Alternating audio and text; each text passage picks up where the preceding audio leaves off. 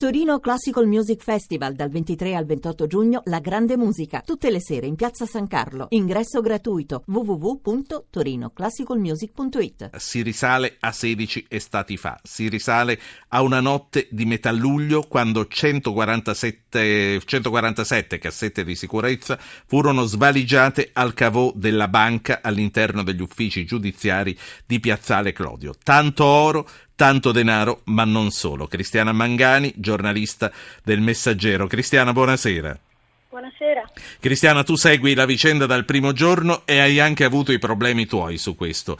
Che cosa accadde allora? Cosa sapevate e raccontavate allora e quali conferme abbiamo avuto oggi? Beh, eh, le conferme ci sono venute eh, dalle dichiarazioni che ha fatto Buzzi di recente durante delle intercettazioni proprio di Mafia Capitale. Il sospetto era che questo furto al cavò della Banca di Roma fosse un furto su commissione naturalmente, però non tanto per ottenere dei gioielli o dell'oro, bensì dei documenti, perché bisogna dire che eh, scegliere di, ehm, di, di derubare una banca che si trova all'interno del più grande palazzo di giustizia d'Europa chiaramente vuol dire avere un obiettivo ben preciso ed è adesso si scopre, è una conferma, anche in passato si era venuto a sapere che l'obiettivo potessero essere dei documenti contenuti all'interno di cassette di sicurezza di giudici, di avvocati, prevalentemente di magistrati. E che questo sarebbe servito al famoso Massimo Carminati che ritorna in tutti i misteri italiani, sarebbe servito probabilmente per tenere sotto ricatto qualche giudice o comunque per conoscere, per essere a conoscenza di segreti che gli sarebbero tornati utili nel, nei casi eh, poi mh, mm, che lo riguardavano. Ecco, l'operazione è stata scritta fin dai primi, dai primi momenti a Carminati. Beh, non subito, ed è la ragione poi, appunto per cui io e altri colleghi abbiamo avuto dei problemi, perché all'inizio le indagini furono fatte in grandissimo silenzio, poi circolò appunto che erano indagati carabinieri e carminati e l'arresto è avvenuto esattamente un anno dopo, cioè ci è voluto parecchio tempo prima che si concretizzasse l'accusa in realtà appunto chi ce l'ha, racconta, ce l'ha, raccontata negli anni successivi ci ha spiegato che quella sera è proprio intervenuto Carminati sul posto, era insieme ai famosi cassettari, sono entrati in tre, sono arrivati con questo Ford Transit e gli è stato aperto il, il cancello di un ingresso secondario del Palazzo di Giustizia da alcuni carabinieri che erano complici, che poi si sono scoperti complici. E quindi insomma è stata tutta un'operazione organizzata nel dettaglio e che ha messo d'accordo due realtà, la realtà appunto del rapinatore, quello tipico romano, il famoso cassettaro, che nell'aiutare un'operazione forse un po' più complessa ci ha guadagnato circa 50 miliardi di gioielli, che all'epoca era una cosa enorme mentre Carminati probabilmente cercava dell'altro. Cercava dell'altro, lui naturalmente non ha mai risposto ai giudici, si avvale sempre della facoltà di non rispondere e sta continuando a farlo adesso. E anzi, da delle intercettazioni di questa inchiesta recente si evince che lui ci gioca anche un po' su questa cosa. Dice io la mattina quando mi sveglio ho la laringite, la voce non mi esce. Parlare con i giudici non è utile perché tanto io sto dentro tre mesi, sei mesi, quattro mesi, ma poi esco e nessuno mi può dire niente. E in effetti la storia giudiziaria di Carminati gli dà ragione. Carminati è una persona che ha usufruito di tre indulti, che è passato indenne ad alcuni dei casi giudiziari più grossi, dall'omicidio Picorelli alla strage di Bologna e che anche per la vicenda del furto a Cavò era stato condannato soltanto sì. a quattro anni e poi gli è stata tolta l'associazione per delinquere, ha avuto un ennesimo indulto e se l'è cavata ed era a piede libero. Questa volta è un po' più dura. Certo. Ormai... Il bottino ricostruito. Poi ascoltiamo due, due amici del nostro, del nostro, pubblico. Il bottino ricostruito all'epoca parlava solo di gioielli. Parlava di oro, di gioielli. Eh, quando arriva, arrivarono gli uomini delle, della squadra mobile quella sera, trovarono un De, delle cassette aperte in una maniera quasi capillare, perché le cassette erano 900 e ne avevano aperte solo 147, saltandone alcune in maniera molto precisa.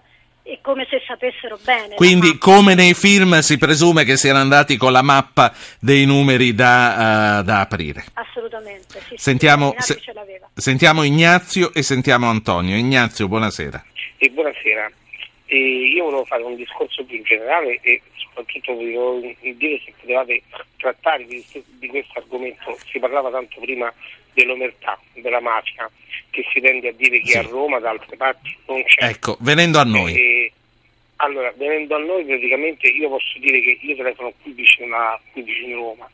Posso dire che ci sono sacerdoti che stanno ristrutturando oratori, si occupano della- del paese, di creare punti di aggregazione che sono oggetto contestati da parte di alcuni tipi che semplicemente avevano trovato nel loro territorio una zona di spaccio e di altre cose e che vengono insultati anche a livello morale, perché naturalmente lei si può immaginare trattando con bambini e, e va in giro una cosa del genere perché Sì. tutti abbiamo la nostra credibilità, però eh, comunque è una chiacchiera che può dar fastidio.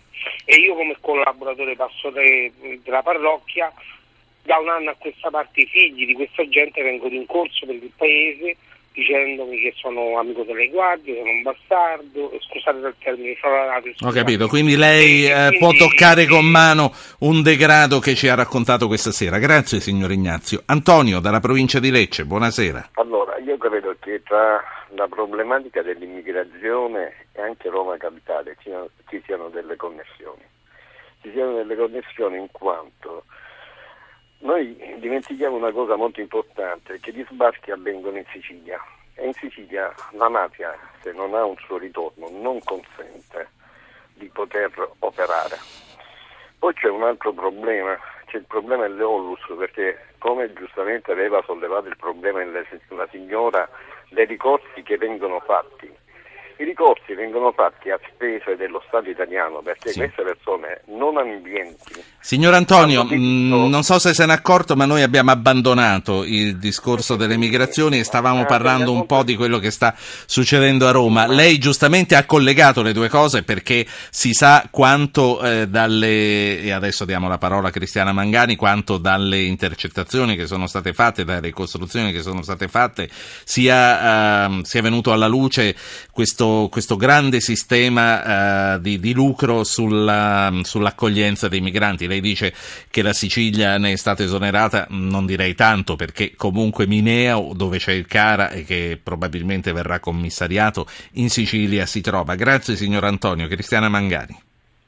Beh, in realtà io penso che la mafia non abbia alcun interesse rispetto a, ai Cara, cioè se ne è abbastanza disinteressato, almeno finora non abbiamo trovato dei, dei segnali o delle indicazioni. precise. Parlando di Cosa Nostra. E, e parlando di Cosa Nostra, sì.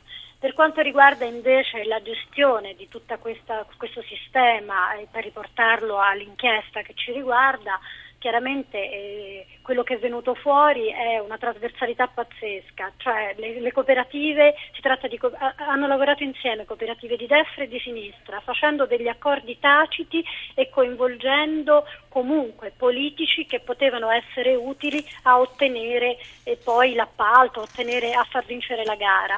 Si pensi che comunque si sapeva già che per esempio per il Cara di Mineo piuttosto che per quello di Castelnuovo di Porto eh, c'era, eh, spettava un, un, un lotto, si divide per lotti la gara d'appalto, due lotti spettavano all'opposizione, due alla maggioranza e allora si trovava l'accordo, cioè viene fuori che praticamente hanno galleggiato tutti nella stessa maniera e tutti quanti hanno alla fine hanno ricavato Grazie. il loro utile. Grazie Cristiana Mangani, il messaggero.